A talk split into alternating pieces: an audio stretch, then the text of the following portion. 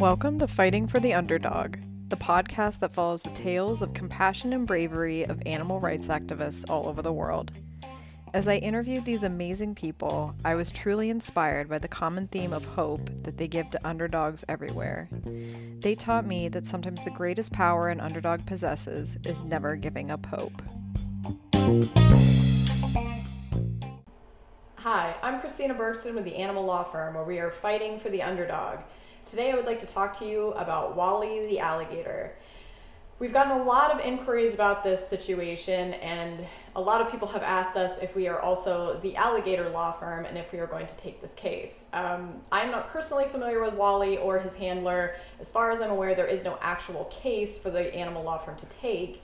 Um, and that's a good thing, right? We don't necessarily always want people litigating things if they don't have to. And this is a situation where uh, the refusal of Wally's entry into the Phillies game was actually appropriate, uh, legally speaking. So, the first article that I read regarding Wally indicated that Wally was a service animal.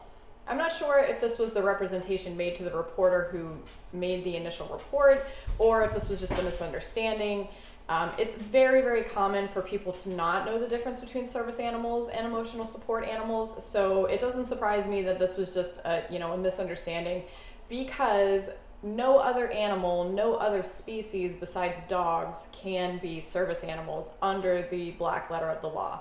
It used to be um, dogs and miniature horses could be service animals, but they did away with the miniature horse um, designation a few years ago. I forget exactly when, but now it is only dogs. Doesn't matter what kind of dog, what breed of dog, any dog, but only dogs. So, other animals can theoretically be emotional support animals. Um, we that gets a little tricky, right? Because uh, the fair, so the Fair Housing Act is what governs uh, act rights for emotional support animals. There's some argument that Section 504 uh, of the Rehabilitation Act has some protections, but typically that's not the situation. Either way, Wally was legally permissibly refused entry into the Phillies game because if he is a, um, an emotional support animal, emotional support animals do not have public access rights, which means they cannot go out with you in public. So even if you have a dog who is an emotional support animal, that dog, if he is only or she is only an emotional support animal, does not have the right to go into public spaces with you. As for an alligator, so emotional support animals can be non-traditional animals, but there has to be a, a, a compelling reason for why they have to be a non-traditional animal. And non-traditional animal is basically anything besides um, domestic animals that you would purchase from like a pet store or something. So dogs, cats, gerbils, birds, um, small birds really, and uh, some some small lizards. Um, but yeah, alligators, snakes, chickens, uh, barnyard animals, pigs, like uh, traditional barnyard animals. Those are not typically protected under the FHA, the Fair Housing Act they are protected in certain limited circumstances. Like you have to prove that you have a medical reason for needing a non-traditional animal, that you have, you know, maybe you have allergies to dogs or cats, and so you need a, a chicken instead of, or a potbelly pig instead of a dog or a cat. Um, there are a few other reasons, and I, I forget right off the top of my head, but that's usually the one that's cited for most people who need non-traditional animals. Or um, I've seen cases where spider monkeys or some kind of small monkey is designated as an emotional support animal because the person is immobile and they need the monkey to be able to climb up onto cabinets to pull things down or open refrigerators or things like that. Some dogs can be trained to open refrigerators and doors, um, but there are certain things like dexterity wise that dogs cannot do. Like dogs cannot open a water bottle, for example, but a monkey could. And so there's been cases where, you know, a monkey has been deemed to be an emotional support animal because of the needs for dexterity that the um, that the handler has. So I'm not aware of what specifically uh, Wally does for his handler. Uh, I have read in some of the reports that Wally provides emotional comfort to animal or to, sorry to children who swim with him.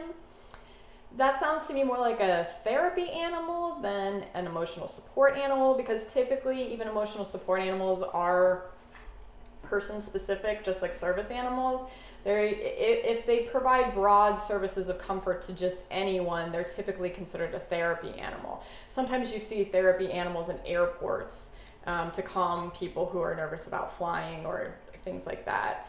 So that's typically where, or in hospitals, you'll see dogs who come in and provide comfort. Um, so I'm not really sure what Wally is. Um, if Wally needs help, we're always happy to be a resource.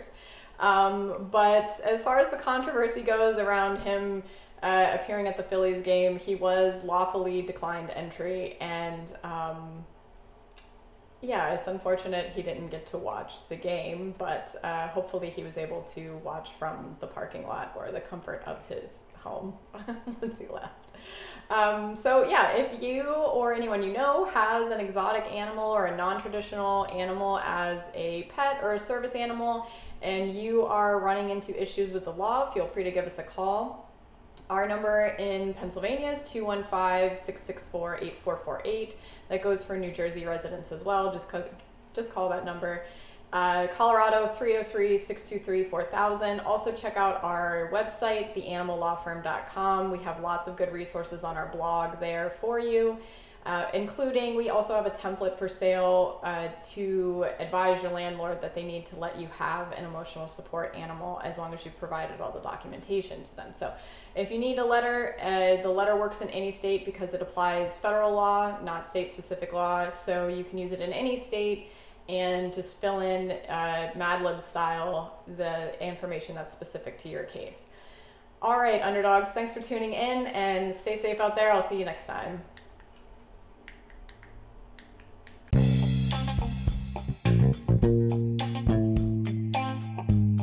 That was such an inspiring interview.